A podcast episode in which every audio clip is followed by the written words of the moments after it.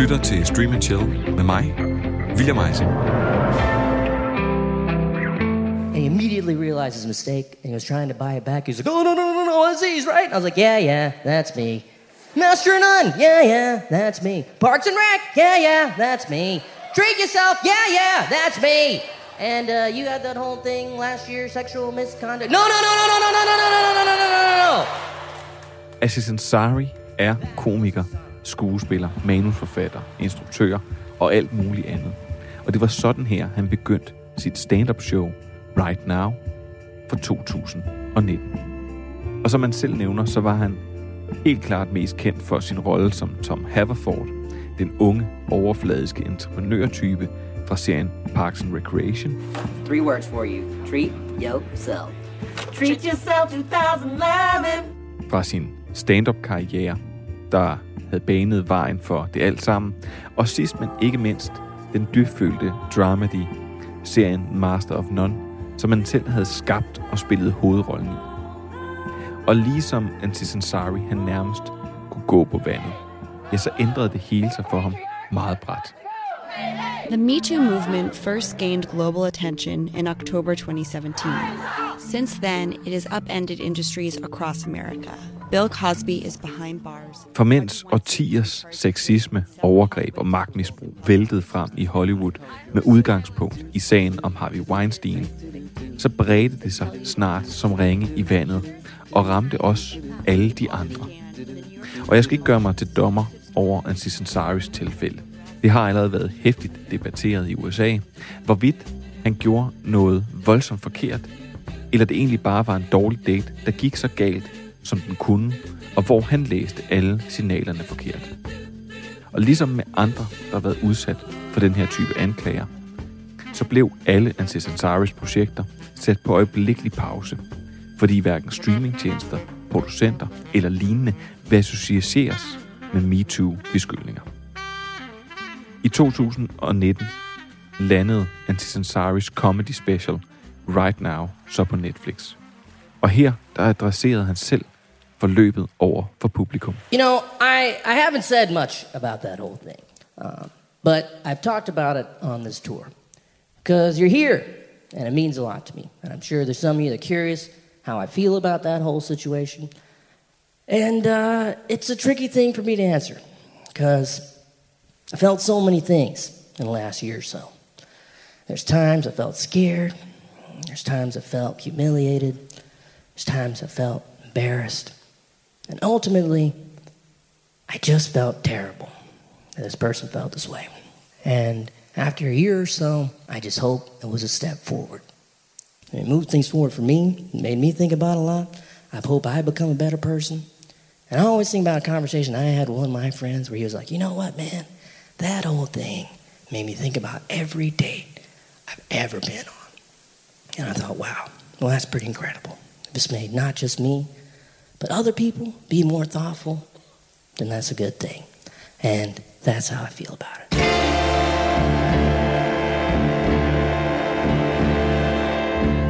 Et af de projekter, der blev sat på pause på ubestemt tid, var Master of None.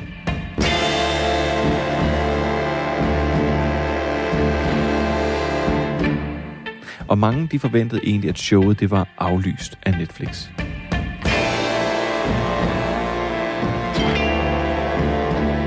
Men nu er det faktisk tilbage, og det er særdeles interessant, fordi der er ikke mange karrierer, der kunne overleve MeToo-beskyldninger.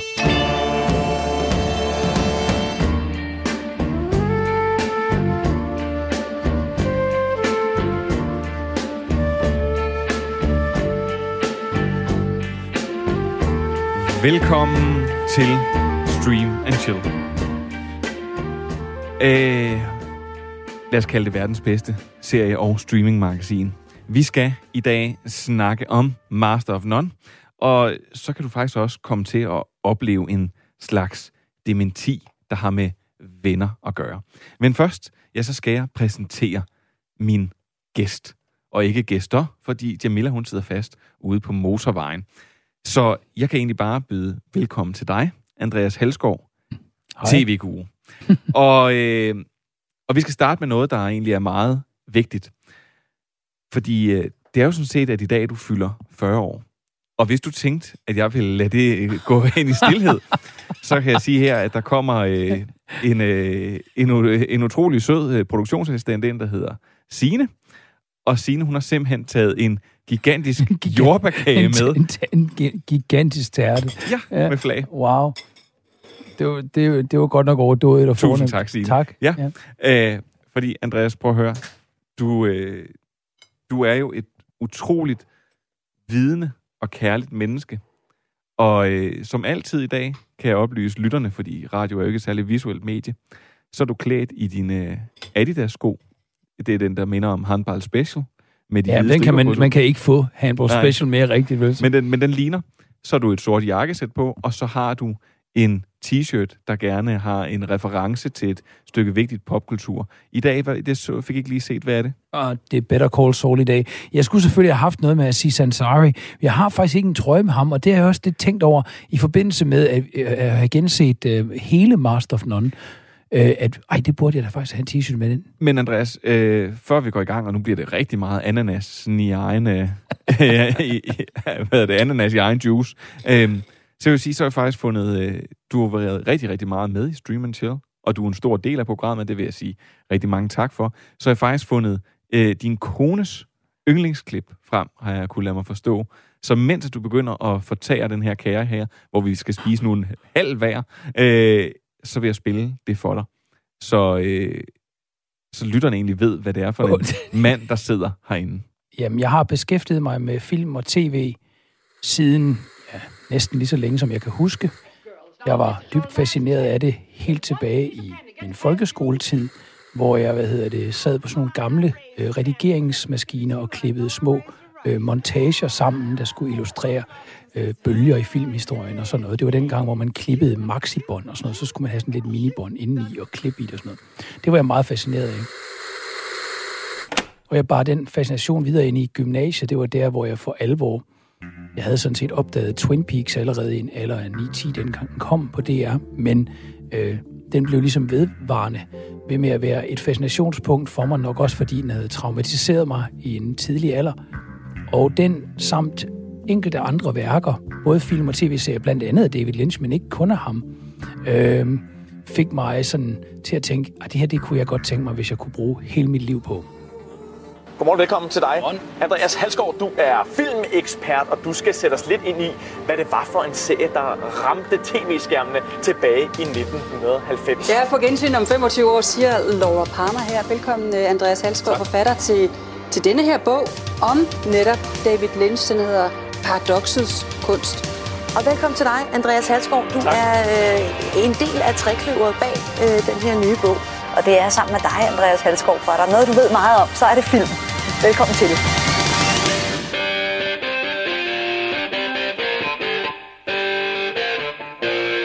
Ja, og så langsomt så forsvinder Money for Nothing, som er jo en, øh, et symbol på din karriere på den måde, Andreas. Ja, og jeg kan da huske, at den blev brugt i forbindelse med, øh, med MTV's øh, fødsel samme år, hvor jeg er født i 1981. Så jeg vil sige uh, rigtig, rigtig stor tillykke til dig, min ven. Og Mange tak, øh, min tak ven. fordi du vil sidde her og gøre mig og lytterne klogere. Og nu får du lov til at spise mere kage, og så synes jeg, at vi skal kaste os ud i Master of None. Oh, fuck, fuck. What? What happened? Um, the condom broke. But you didn't finish, right? It's fine. Yeah, but there's those little guys that come out before the big party, you know? I want to get the pill. Me and uh, this young lady were. yep, there it is. Oh, no, no. Please, I, I got it. My treat. We need you to do an accent. You mean like an Indian accent? You know, Ben Kingsley did an accent in Gandhi and he won the Oscar for it. So, But he didn't win the Oscar just for doing the accent. I mean, it wasn't an Oscar for Best Indian Accent. You see the social network? The Indian guy is a white guy. No, no, I read that he's 116th Indian. Who cares? If you go back far enough, we're all 116 something. I'm probably 116 black. You think they're gonna let me play Blade? Whoever you're dating now at this age, it could be who you end up with. It's a big decision. It's hard. How many women did you meet before you decided on mom? Two. Two. That's it. What was wrong with the first lady? It's a little bit too tall. As soon as she stood up, I was like, oh no. You have to learn to make decisions, man. You want kids? Part of me is like, yeah, it'd be an amazing experience. Black lady. Chinese man. Hey, hey, don't don't yell out people's ethnicities. I New York bor Dev, en 30 år gammel indisk skuespiller, der for det meste spiller med i reklamer. Når han ikke spiller skuespil, nyder han single-livet til fulde. Men alligevel så begynder han så småt at overveje, hvorvidt der er mere i livet end bare at cruise rundt i livet. Skal han slå sig ned med en sød pige? Skal han tage sig selv og sin karriere seriøst?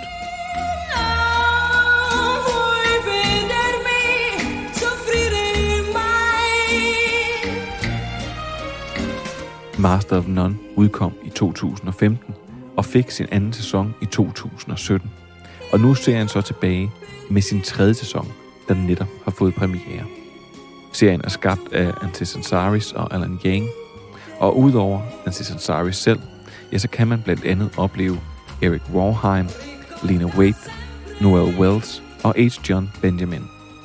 Hele serien kan ses på Netflix.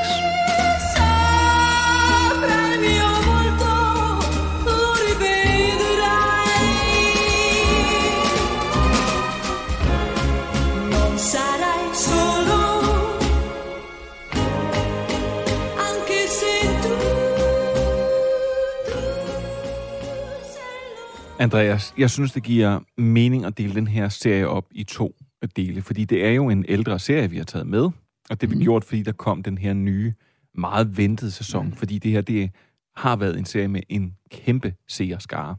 Men jeg synes, at når vi nu alligevel så tager fat i en serie, der er øh, over seks år gammel, at vi splitter den op i to. Så vi ser på den og siger, del 1, det er det, jeg vil kalde sæson 1, og sæson 2, som er en dramedy. og så er der del 2, som er sæson 3, der kommer post alle de her MeToo-anklager, og som har et helt andet udtryk. Ja, en helt anden tonalitet, en helt anden, en helt anden brug af format, rent visuelt, og, og også en, en at, sådan, hvad kan man sige, genremæssigt er det også noget andet. Ja, så jeg synes, at hvis vi starter med egentlig at, at kaste os ud i, uh, i del 1, altså sæson 1 ja. og sæson 2, hvad, hvad er det, man bliver mødt af, synes du, som seer? Jeg synes, det er en, øh, altså, øh, en, en vidunderligt øh, fabulerende, forskelligartet, øh, som du siger, øh, dramedie, der den har måske meget klar sitcom-træk øh, indimellem. Den har jo ikke noget laugh track, og den er heller ikke øh, skudt på en klassisk sitcom-måde, men den er sådan, den er måske overvejende komisk, men så er der alligevel et gennemgående plot, som knytter sig an til Dev, som du nævner, og både noget omkring hans opvækst og hans forældre, men også noget omkring hans øh, forskellige dates og hans mulige øh, kærlighedsliv. Øhm, men altså, så den har sådan et dramatisk, følsomt spor også, men ellers er det en vidunderligt øh, finurlig, fabulerende øh, øh, komedieserie mest en del, synes jeg i hvert fald de første to sæsoner, der samtidig sådan tillader sig at skære ud og blive helt mærkelig. Og så har den nogle satiriske øh, tilsnit, hvor den sådan, for eksempel som i, i Indians on TV-afsnittet, som også øh, citeres i, i den fine introduktion her, øh, hvor de sådan ligesom på næsten Spike Lee-agtig façon, lidt ligesom Spike Lee gør det med en montage i Bamboozled, illustrerer, hvordan sorte er blevet fremstillet øh, racistisk og stereotypt op igennem filmhistorien, så er det her, hvordan er øh, indere blevet fremstillet, øh, blandt andet med brug af blackface eller minstrel shows op igennem film- og tv-historien. Så der er ligesom sådan nogle satiriske indspark, nogle kloge, begavede kulturelle betragtninger, og sådan nogle finurlige komiske elementer, og indimellem iblandet både noget meget følsomt, og så noget øh, til tider decideret pjanket, øh, som når de, hvad hedder det, taler om spøgelser eller et eller andet på sådan en, en helt pjanket måde på et hotel i Nashville. Altså, så den har sådan, jeg synes, den er tonalt virkelig interessant, vibrerer meget, og den henter også ind fra alle mulige genrer og skifter stil ret voldsomt fra afsnit til afsnit. Jeg synes, for mig, så var styrken ved den her serie her, det var helt, helt klart, og det lyder virkelig dumt nu, at, nu øh, at, at, at det nærmest gik op for mig, sådan, hvordan racisme eksisterede. Det, det, det gjorde det ikke, men det fik mig virkelig til at tænke over det, da jeg så første sæson i 2015, og så, hvordan, øh, hvordan de for eksempel snakker om at sige, der kan ikke være to Indians. Altså, mm. der kan ikke være to inder i det samme tv-show, fordi så er det et inter-tv-show. Ja. Og, og, og, og det er der jo ikke nogen, der vil have. Altså, så du kan være et sidekick, og du kan få lov, en inder kan få lov til at spille en inder. At det, kan ikke, det bliver ikke en hvid skuespiller, der bliver malet i ansigtet. Og, og, det er sjovt, at de begge to, det, det er sådan en reference, som de kommer meget tilbage til, at de begge to snakker om en, en indisk øh, karakter, som begge to er sådan en idol for dem, fordi det er den første inder, der ligesom kommer med i noget primetime, og som de kan se. Og det sjove, og nu siger jeg, det sjove er så i anførselstegn, det er, det slet ikke er en inder. Og det går op for dem. Og, og på den måde, så synes jeg, at den her serie her, den malede nogle ret klare portrætter for mig. Mm. Jeg synes også, den gjorde det igennem med humor og med lune. Og jeg synes, den formår i, de, øh, i den her periode, det bliver skrevet og bliver lavet i 15 og 17, at den formår faktisk at være utrolig aktuel ved at, at bringe noget MeToo og bringe noget race Ja da. ind i sig. Og jeg synes, den formår at sætte en tone og formår at bruge nogle fede skuespillere. Og der er et afsnit, der handler om at være sort, men også være lesbisk. Ja. Og netop at, øh, hvor et morens pointe er, du kommer til at have det til sin datter, og sige, du kommer til at have det så hårdt. Mm. Altså, så hvorfor også være lesbisk oven i det? Hvorfor ikke bare finde dig en mand? Og det er jo utrolig hårdt sagt, men der er også rigtig meget, som man, altså nu sige nu, så, så, men som, som, det hjælper en med at forstå det på en helt anden måde. Og jeg synes, at det gør den utrolig, utrolig godt. Og så synes jeg, der er nogle helt vildt stærke kunstneriske greb, der bliver brugt. Ja, ja. Jamen, jeg synes også, at den er politisk utrolig prænant, uden at den bliver belærende på noget tidspunkt. Jeg synes, i det der Indians on TV, det er, det er ret finurligt, hvordan at øh, vennen der siger til ham, at øh, nu skal du huske, øh, nej, øh, kan vide, hvem det er, der siger det helt nøjagtigt. Det kan faktisk godt være, det er øh, en helt anden karakter. Måske øh, blander jeg to karakterer sammen, men der bliver i hvert fald sagt til, til Dev på et tidspunkt i afsnittet, at han skal ikke spille racismekortet. Han skal charge det. Ja, det er en interessant... charge, ja. det, det er charge the racism card instead of playing it, eller hvordan det er. Og jeg synes, det er en fantastisk finurlig øh, måde at ændre metaforikken på, ikke? hvor det ene er, der er metaforen jo helt klart, der er det et spillekort, man kan spille ud med henblik på at, at, at, at, at udtrykke, at man er blevet krænket, eller at man har det hårdt, og man er offer. Det andet, der er det, en, der er det et, ligesom et mastercard, der kan man sige, okay, når der står nogle penge på det, her kan jeg bare hæve en masse penge på det. Og hvad hedder det, du kan udnytte det, at der faktisk er, at du er kommet, du har fået en viden om, at der er nogen, der sidder bag ved et tv-show, og i virkeligheden er racister. Og det er jo vildt, at der er nogle af de der situationer, som for eksempel tegnes i det konkrete afsnit med, hvordan at, at øh, der er nogen, der kommer til at sige noget i et Zoom-opkald, nærmest ikke i forbindelse med sådan et self-cast-ting, eller via Skype, som, som hov, de havde troet, det var slukket og sådan noget. Der er jo noget af det, der, der, der næsten profetisk faktisk foregriber noget, der kommer til at ske senere i den, øh, i den virkelige verden. Og sådan noget. Så jeg synes, den har fingeren virkelig på pulsen, som du siger, både i forhold til identitetspolitiske forhold, vedrørende køn og race og sådan noget. Og det vil isoleret set sikkert være spændende som noget dagsaktuelt.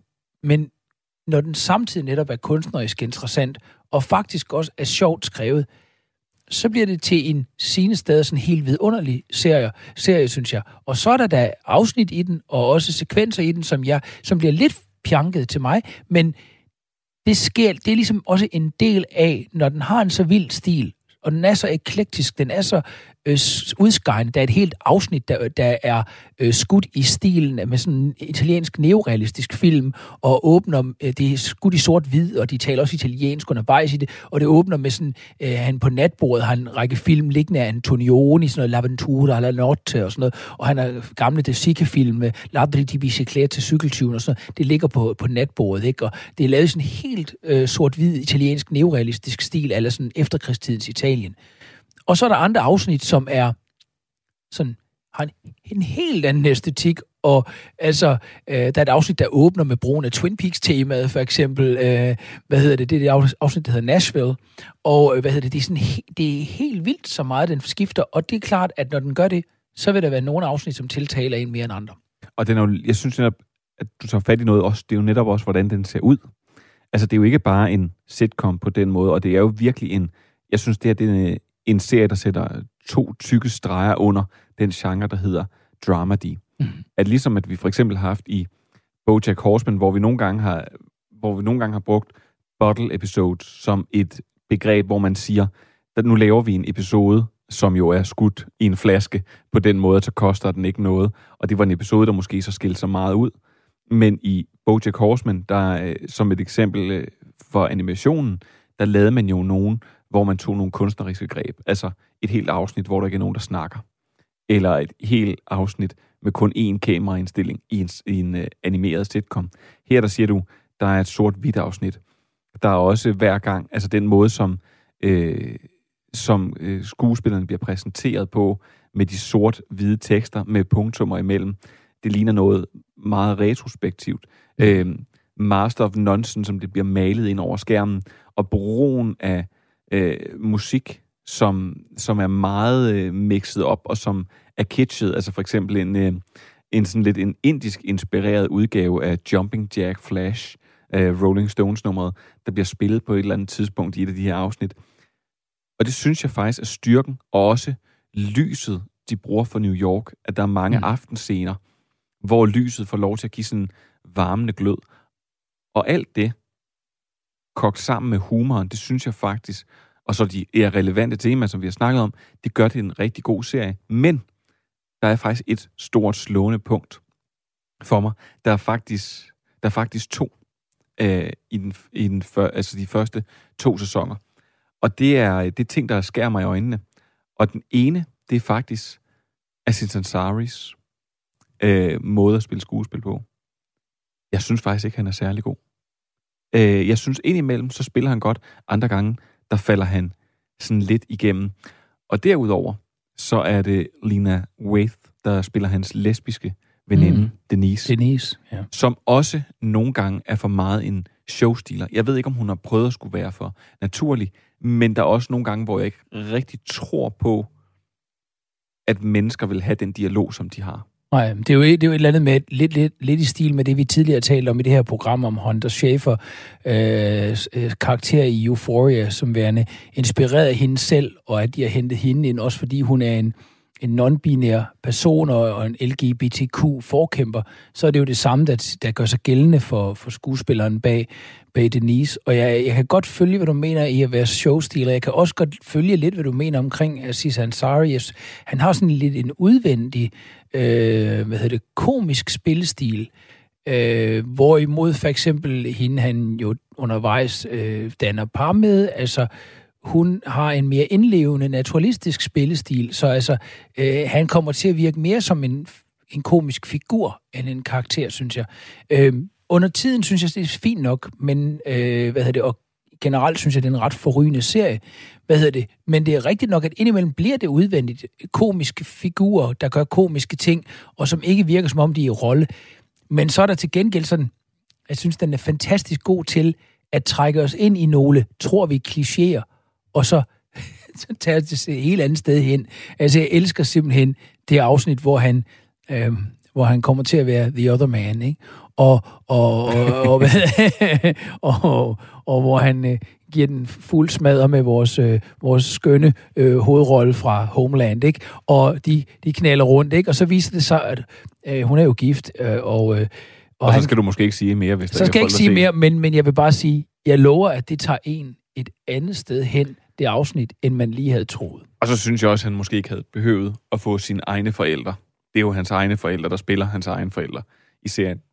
Og det kan man godt mærke, at det er to mennesker, der ikke har særlig meget skuespilserfaring. Ja, altså han har forsøgt at trække nogle virkelige elementer ind, sikkert i forsøg på at gøre de her øh, politiske spørgsmål øh, meget prænante. Jeg synes jo faktisk, afsnittet Parents, øh, så kan vi er, meget, er meget rørende og meget, ja. og meget virkelig, og giver ja. en en forståelse for det, handler om. Det er hele migrantoplevelsen, vi har ja. der. Øhm, Andreas, lad os sige, at det her det så var del 1, som er sæson 1 og sæson 2, som var den udprægede dramedy. Øh, så sker der jo det, at Aziz Ansari han bliver udsat for nogle MeToo-anklager. Han øh, efterrationaliserer, og så om, om ikke andet også, så er det også en coronatid. Så derfor siger man, vi skal måske ikke optage det her afsnit, men i New York, fordi, ja, altså New York er jo lukket ned, og der er ikke øh, de samme muligheder. Så hvad gør vi så? Jamen, så laver man faktisk det, jeg kalder en, en sæson, som faktisk er en bottle bottle-sæson. Mm-hmm. En sæson, der skiller sig fuldstændig ud. Mm-hmm. Og den skiller sig blandt andet ud ved, skulle sige, det første, der sprang i øjnene på mig, at den er øh, skudt i 16-9 format. Ah, 4-3, ja, Nå, 4-3, tror jeg. undskyld, ja, 4-3. Ja. ja, sådan så, at kanterne er væk. Ja. Øh, så vi, der er sorte kanter ude i siden, og så har den fået sådan lidt et, et lidt øh, grumset, mm. men et, et meget stærkt farvelook på en eller anden måde. Helt klart. Så det ligner det, jeg vil kalde en kunstfilm. Det, det gør det markant, og jeg tror, at det er et, det er et helt bevidst cue, at de netop har valgt et, et 4-3-format. Det er interessant, det er alt det, du siger. Jeg er fuldstændig enig i din læsning af det. Og det er interessant, at 4-3, fordi vi ikke bruger det format længere. Vi er vant til brede formater i det, vi ellers ville kalde tv-indhold.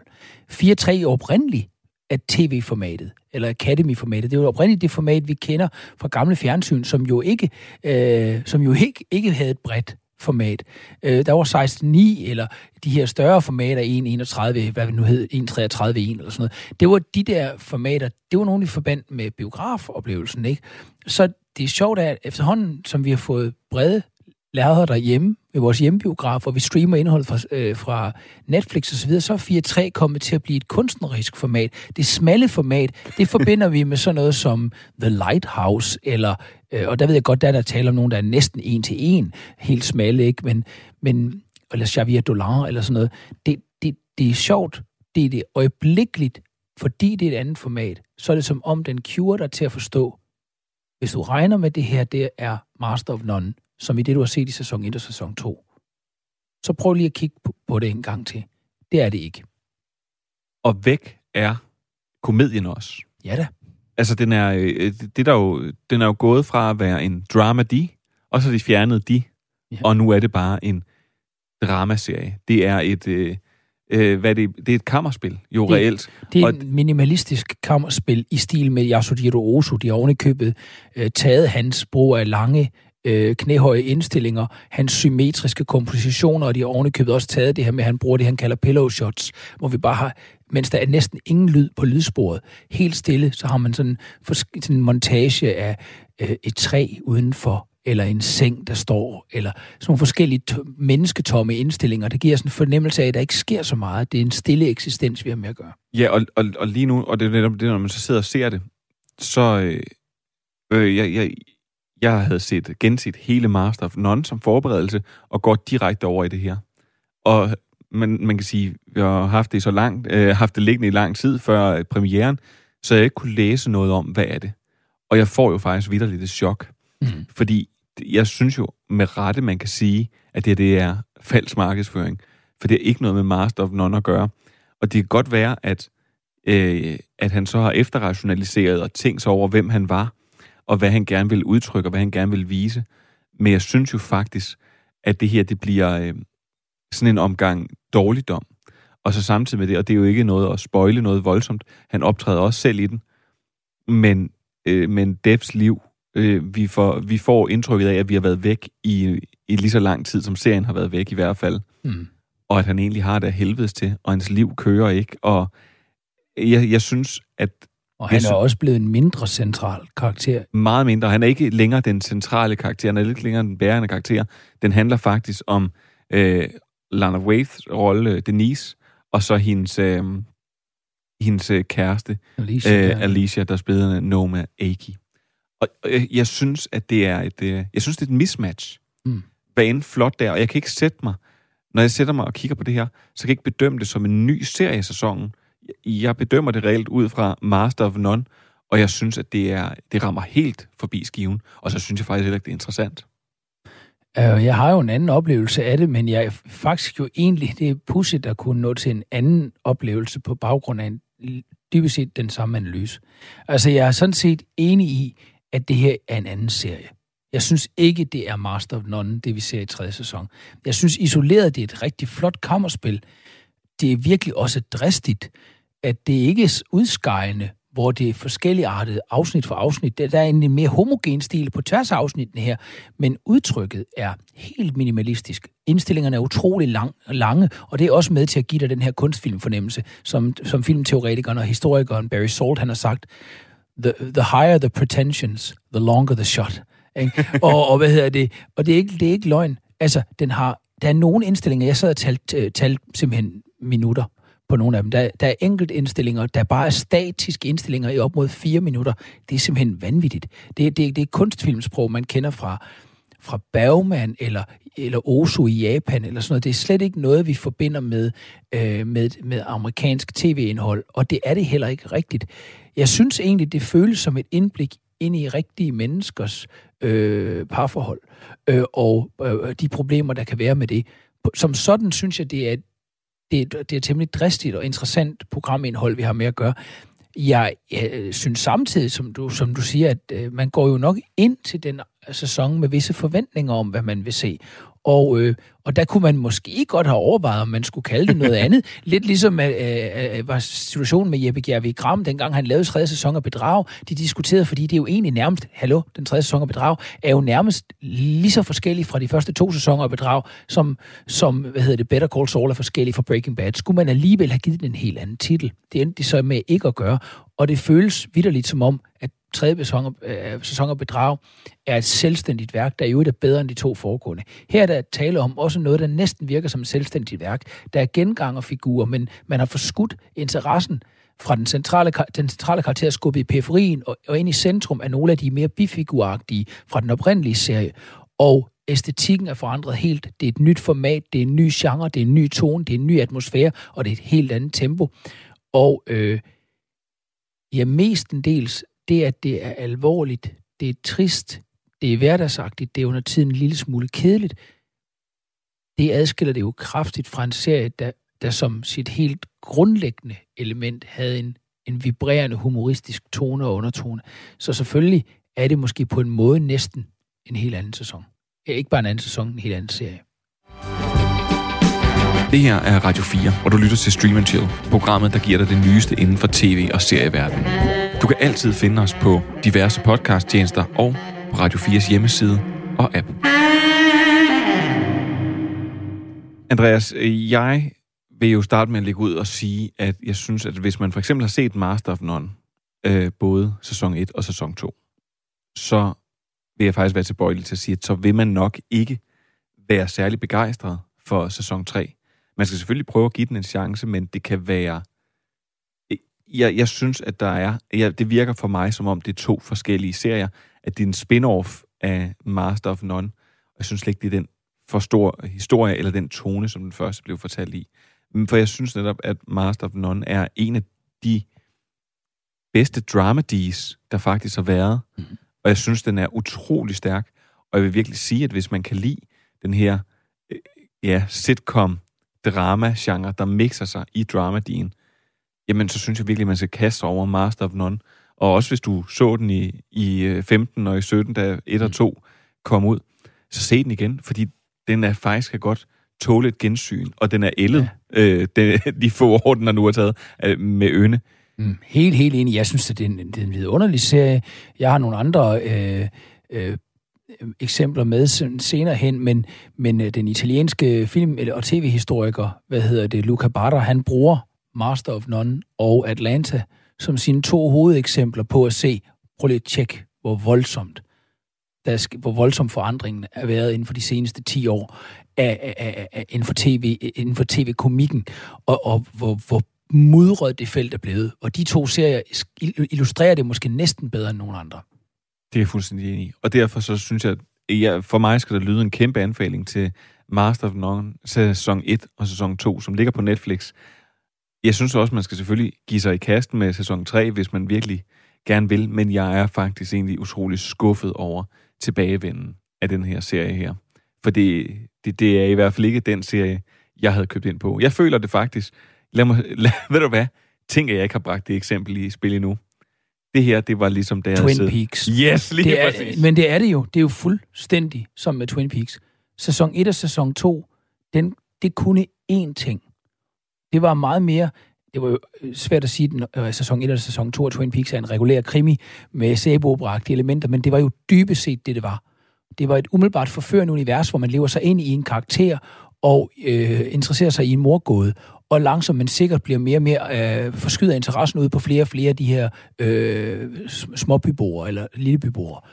Øh, tredje sæson. Er et 18 timers langt kunst- og projekt Det, ja, uanset om man kalder det et projekt live, så er det helt klart, at den, den tredje sæson er under tiden decideret en kunstfilm.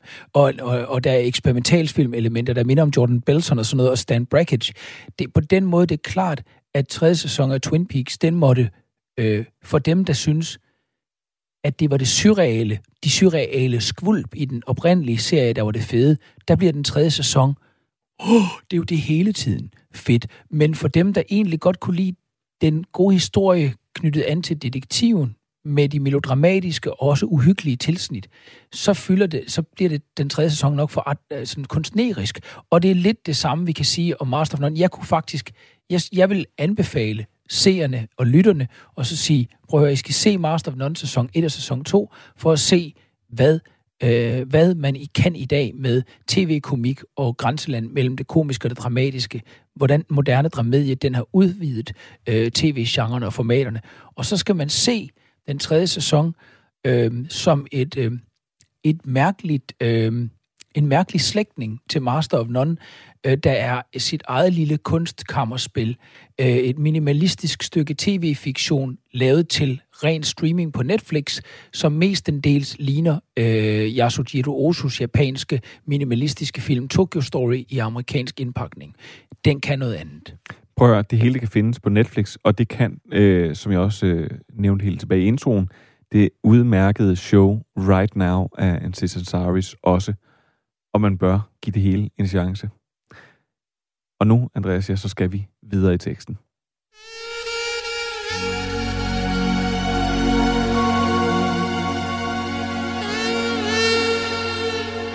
Du lytter til verdens bedste serie- og streamingmagasin. Stream and Chill, men det vidste du godt. I denne her uge er det med fødselsdagsbarnet og tv-guruen Andreas Halskov, som fylder 40 år på denne torsdag. Wow.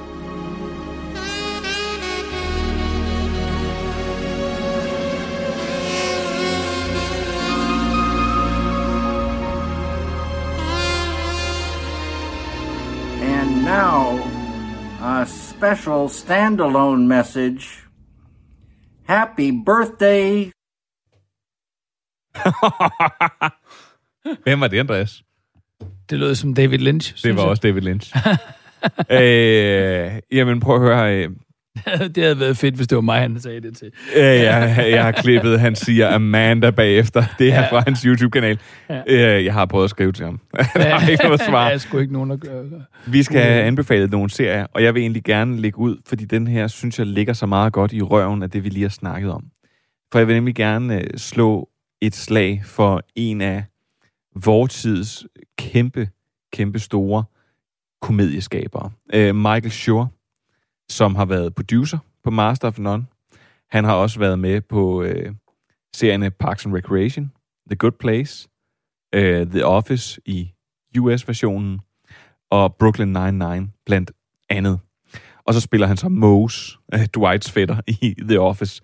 Men jeg vil gerne slå et slag for Brooklyn Nine-Nine, og det er en serie, som vi har haft nævnt før, men jeg synes også, at det er en serie, nu hvor vi har snakket om Master of None, som faktisk har noget mere at fortælle. Det her det er ikke en dramedie, det er en regulær sitcom.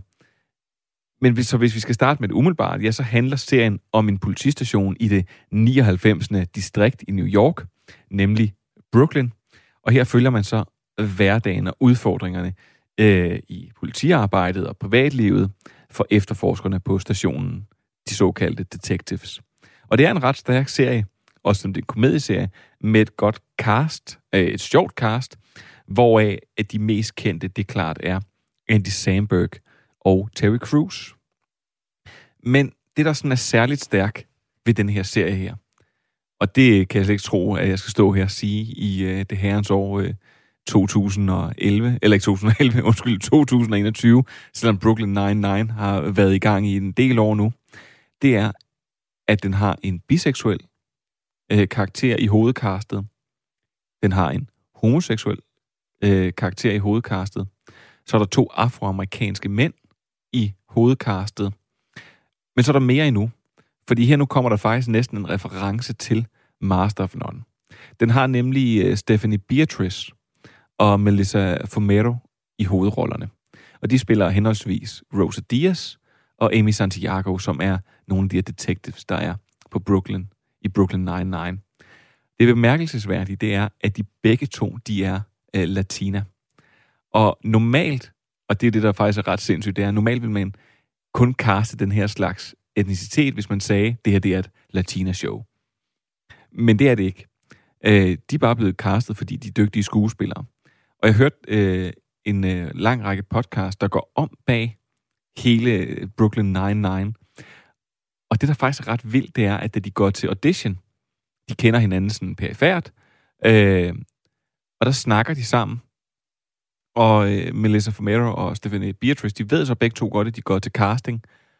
Og, øh, og, de, og, det, og det første, der bliver, øh, de siger sådan til hinanden, det er, der bliver aldrig castet to latinere i den her primetime tv-serie. Så derfor så vælger de at sige, okay, de skal kunne kende os fra hinanden. Altså det her, det er sindssygt. Det er jo to, det er to mennesker, to vidt forskellige mennesker, som ikke ligner hinanden. Så den ene, hun havde krøller, og den anden havde glat hår. Og jeg synes, det er, det er ret bemærkelsesværdigt, når jeg hører det her, og når jeg faktisk også hører, at det på den måde er et, et, et nybrud i det. Øh, men der var simpelthen plads til dem begge to, og det er faktisk et ret godt show.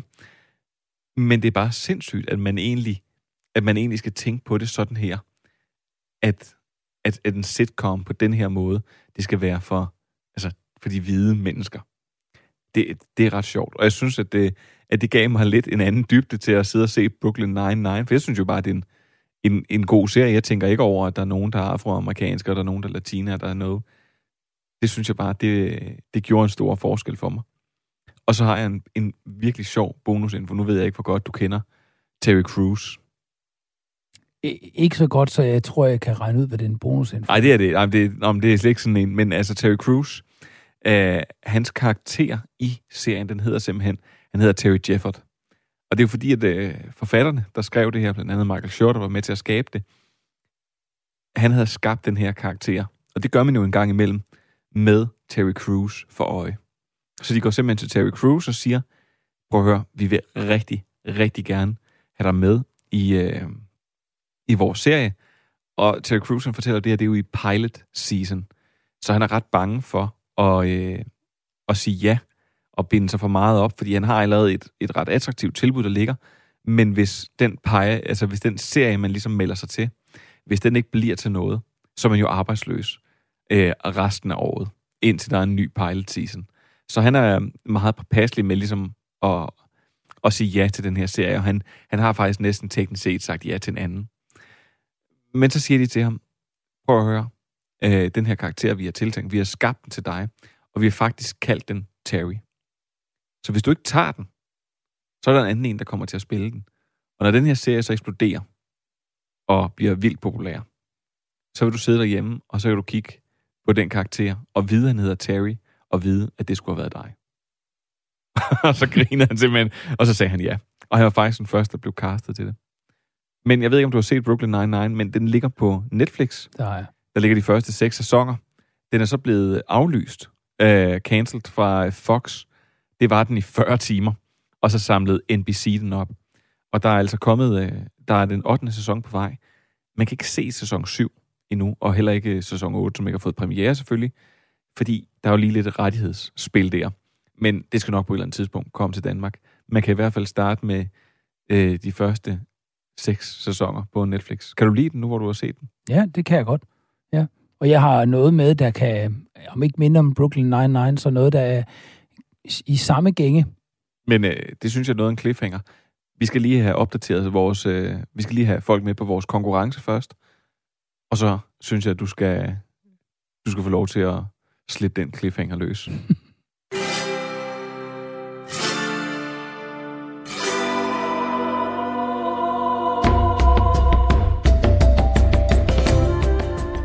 Hej, kære lytter. Ja, dig, der sidder og lytter med nu. Hvad end det er på podcast eller i din gode gamle Flow Radio. Du kan nu vinde Andreas Halsgaards bog, der blandt andet indeholder over 100 interviews med The Who's Who i tv-branchen. Bogen den kan blive din, og det eneste du skal gøre, det er at skrive en mail til stream radio4.dk, og så er du sådan set med i konkurrencen. Nemt ikke? Selv tak. Nå, Andreas. Hvad har du med? Jeg har taget to forskellige serier med, der begge to befinder sig i det grænseland, vi netop har talt om mellem drama og komik. Det drejer sig faktisk også om to, der nøjagtigt, som du taler om i forbindelse med Brooklyn Nine-Nine, øhm, afsøger noget, nogle ting omkring seksualitet, køn og så videre. Ikke så meget race i den her sammenhæng dog. Det drejer sig om Amazon-serien Transparent, som er lavet af Joey Soloway. Mm, det dengang hed Joey Soloway Jill Soloway. Så Joey Soloways historie er matcher eller mimer egentlig den historie, vi får i Transparent, som jo handler om en far, der øh, forklarer for sine børn, at øh, sine voksne børn, at øh, han i virkeligheden identificerer sig som kvinde, og derfor i en vis forstand kan man tale om, at, at slutningen af første afsnit, det er et, altså, der springer han, om man så må sige, ud som kvinde. Øh, Maura Pfefferman, som bliver deres mopper, som de kalder det. og det er, det er gjort med lune og, og humor, men også øh, med en varme og en, øh, og en, sådan en seriøs øh, måde at gå, tilgå hele det emne på. Den hedder selvfølgelig Transparent, fordi at vi jo konkret har at gøre med en transperson, men også fordi, eller en person, der er i transition, men også fordi, at, øh, at der er en række karakterer, som øh, måske nok øh, selv tænker, de er transparente og gennemsigtige, men i virkeligheden ikke er det. Der er, hvad hedder det, øh, der foregår en hel masse inde bagved, og de kæmper med hver deres ting, og de har, der er noget sådan søgende over alle karaktererne i den, og det er så forrygende fornemt øh, illustreret igennem et konstant uroligt, nervøst, søgende kameraarbejde, hvor øh, kameramanden, eller ham, der ligesom stod bag sådan, som en, en slags, hvad kan man sige, director of photography and art, Jim Frona, øh, de så på ham som et vidne, der ligesom var til, til stede ved en rigtig familie. Så selvom det er skuespillere, der spiller forskellige roller, så er det ligesom om han var et vidne til de ting, der foregik. Det er virkelig, virkelig fint. Og den er egentlig sådan, øh, måske øh, i forhold til Master of None, så den, ligesom om den tipper mere over imod det dramatiske, knap så meget over imod det komiske, men alligevel er der en række komiske elementer, der, øh, selvom den foregår i et andet miljø, øh, det er mere vestkystagtigt, så, hvad hedder det, end for eksempel Woody Allens film, så har den en øh, noget nervøst New Yorker-agtigt over sig. Den, den har noget, noget altså ligesom i, i den, hvad kan man sige, de der amerikanske, jødiske familier, øh, og meget intellektuelle, og, men som også kæmper med en masse forskellige ting, og det er bare rigtig, rigtig fint, og øh, hele den måde, hvorpå den skildrer øh, spørgsmål vedrørende køn, vedrørende seksualitet, vedrørende identitet, er så fornemt. Øh, Øh, altså, jeg kan, jeg kan virkelig godt lide den serie. Joey Soloway har, har lavet et lille mesterstykke der. Den kom i 2014. J.D. Plass, som har været er en af, er med til at lave serien, det er ham, der spiller Josh Pfefferman der i. Ham har jeg, har jeg talt med, og han sagde, at I skal, man skal huske, før det her, der var Amazon et sted, man købte toiletpapir. Ikke? Så kom Transparent, og den var virkelig, den blev faktisk temmelig stor. Øh, men øh, den er lidt i stil med Master of None, øhm, så er den meget forskellig art fra afsnit til afsnit. Godt nok har den det her håndholdte kamera hele vejen igennem, men stilen bevæger sig også i forskellige retninger, og der er enkelte afsnit, for eksempel et afsnit, hvor de er til et bryllup, og de skal tage et bryllupsfotografi, hvor der pludselig er en lang statisk kam- kameraindstilling i sådan noget fire minutter igen. Så vi, lidt ligesom vi havde i nogle af de her lidt mere kunstneriske afsnit fra tredje sæson af Master of None. Så den, den har igen kunstnerisk tilsnit, og så har den den her fantastisk vibrerende fornemmelse. Det er en afsøgning af identitet, køn og seksualitet på en måde, der både er humor og lune, men som samtidig også indimellem øh, øh er meget alvorlig og følsom. Men det er sjovt, nu ser du lige Amazon, fordi øh, nyhederne er jo nærmest helt udgået, fordi vi har så meget at snakke om. Øh, men, øh, men altså, det er sjovt, du lige siger, at Amazon var et sted, man købte toiletpapir. Jeg sad faktisk og læste en opgørelse, at Amazon er jo nærmest den anden største øh, streaming øh, spiller. Ja. Og, og det er den ene ting. Den anden ting er, at Amazon er jo i gang med at give op. Og altså, når man går ind og kigger, vi er jo, Manfred og jeg har tit kaldt det, altså ti- streamingtjenesternes rodebutik. Men det er, altså, og det er også stadigvæk uorganiseret. Det er også stadigvæk alt muligt skizofrent indhold, og man kan fandme ikke se, om det er Amazon-indhold, indhold, eller hvad det er. Men de er jo i gang med at købe op, og nu har de lige købt MGM Grand, øh, eller MGM, ikke MGM Grand, MGM Grand er et casino. de har købt MGM for 8,5 milli- milliard øh, dollars, og får derved øh, 4.000 filmtitler og 17.000 øh, øh, serietitler. Mm. Altså, det er jo helt vanvittigt, og det her det bliver et kæmpe sted. Det er jo en gigantisk... øh, Det er jo, øh, der er jo... Der er nogen, for eksempel en, der hedder Catherine Johnson, der har sagt, at nu er vi i virkeligheden i et slags tv-landskab, hvor vi bliver nødt til at skelne imellem forskellige typer af streamere. Og hun siger, at man kan skelne mellem dem, der kaldes øh, TV-natives. Det er øh, streamingkanaler, der oprindeligt startede som tv-kanaler, nu har de fået streaming-outlet, også DR, TV2 osv. Så er det dem, der hedder content natives, det vil sige sådan noget som Nike, der for eksempel laver streamingindhold, sågar fiktionsindhold.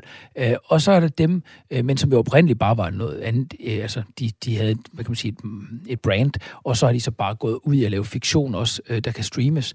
Og så er der de sidste, det er dem, der kaldes online online natives. Det er dem, der er født som en online forretning, om man så må sige, eller som er født online. Og det drejer sig jo selvfølgelig blandt andet om sådan noget som Amazon, en kæmpe stor retailer, og de bliver en magtfaktor. Det kan, det, du har jo ret i, de har slet ikke en profil på samme måde som HBO, men de laver under tiden temmelig interessante ting, og Transparent er et eksempel på det. Den anden serie, jeg gerne vil nævne... Jeg bliver nødt til at afbryde dig, Andreas, og sige, altså, vi er jo ved at løbe tør for tid. Ja, men jeg siger det med en sætning, så bare sige, nu har vi talt om, hvad der kan ske inden for skildring af køn, seksualitet, race osv. Der er en anden serie, som jeg synes er vigtig i den her sammenhæng. Det er den britiske serie Russell T. Davis, uh, øh, It's a Sin, som virkelig er en fin skildring af homoseksuelle og hele HIV-problematikken i 1980'ernes England. Og fantastisk fin vibreren imellem det komiske og det dramatiske under tiden, temmelig sørgelige, og med en palette af den bedste musik fra 1980'erne, ikke mindst Pet Shop Boys nummeret It's a Sin. Og hvor kan man se den henne? Den kan man se på HBO. Den kan man se på HBO. Det er Channel 4, der har lavet den, men HBO har den liggende. Og du sagde igen, den hed? It's a Sin. It's a Sin. Øh, fordi jeg kom lige til at tænke på, at jeg har faktisk et dementi, jeg skulle lave. Øh, ja, det, det er et halvt dementi, for det er ikke et helt dementi. Men det, men det er jo faktisk, at jeg i, øh, i sidste uge øh, sked ud over Friends Reunion-traileren, mm. som vi havde, øh, som jeg sagde, den var kommet ud, og den så helt frygtelig ud. Og det vil jeg stadigvæk fastholde, det gør den. Jeg er faktisk blevet overrasket. Vi har jo lige været i radioen, du og jeg, og snakket en, en halv time, hvor vi hijackede et, et andet radioprogram, og snak om, øh, om Friends, og snak om den her reunion special, som jeg faktisk vil sige, at hvis man er Friends-fan, så bliver man simpelthen nødt til at se den, for jeg var, den var overraskende god. Det er en bagom featurette, og jeg synes som sådan, at den ikke genial, men det, det fungerer som bagom materiale, og det er rigtigt. Traileren undersolgte den. Ja, det gør den virkelig. Og faktisk på baggrund af den her, øh, har vi lynhurtigt besluttet os, at vi kommer simpelthen til at lave en hel Friends special, du og jeg. Ligesom at vi, øh, at vi snakkede om, øh, om din bog, og, øh, og det har folk reageret rigtig godt på, at vi to, vi simpelthen sætter os ned og nørdede igennem. Og ligesom at øh, Manfred og jeg har haft lavet en introduktion til Star, øh, Star Trek-universet. Star Trek-universet. Ej, Så fik jeg sagt det rigtigt, rigtigt, ja. Øh, men øh, så kommer vi simpelthen til at lave til Friends, fordi det er altså, om vi kan lide den eller ej, så er det altså en, øh, en, en perle i popkulturen. Og selv hvis man vil kritisere den, så, så skal det komme fra et sted, hvor man faktisk er interesseret i den. Og derfor tror jeg, at det vil fungere godt med os to der, fordi vi kan jo begge to egentlig godt lide Friends, så har vi måske også nogle kritiske ben i siden på den. Det må man jo komme til at høre om. Jeg har godt nok set den. Rigtig, rigtig, rigtig Ja, mange ja. gange. Jeg har også set nogle afsnit, altså jeg har set alle afsnittene flere gange, men nogle afsnit er utærligt mange gange. Men prøv at høre, så øh, slutter vi egentlig af med at sige, at man kan gå ind og se Aziz Ansari's øh, comedy special Right Now. På øh, Netflix, der kan man også se Master of None sæson 1 og sæson 2, og også sæson 3, der er kommet ud. På Netflix, der kan man også se øh, Brooklyn Nine-Nine. Så kan man gå på øh, Amazon Prime og se Transparent. Eller man kan gå på HBO Nordic og se Friends Reunion. Og eller It's a Sin. Og ved du hvad, Andreas, så øh, vil jeg egentlig bare sige, tænk, at du vil bruge din 40 års fødselsdag sammen med mig. Det var da skønt. Ja, Og øh, til, og til dig, der lytter med, så øh, vil jeg sige, du kan altid finde alle de her titler her, jeg lige har ramset op, i teksten under podcast-titlerne. Og nu vil jeg egentlig bare give de sidste ord til Jean-Luc Picard. You know, back when I was in the academy, we would follow every toast with a song.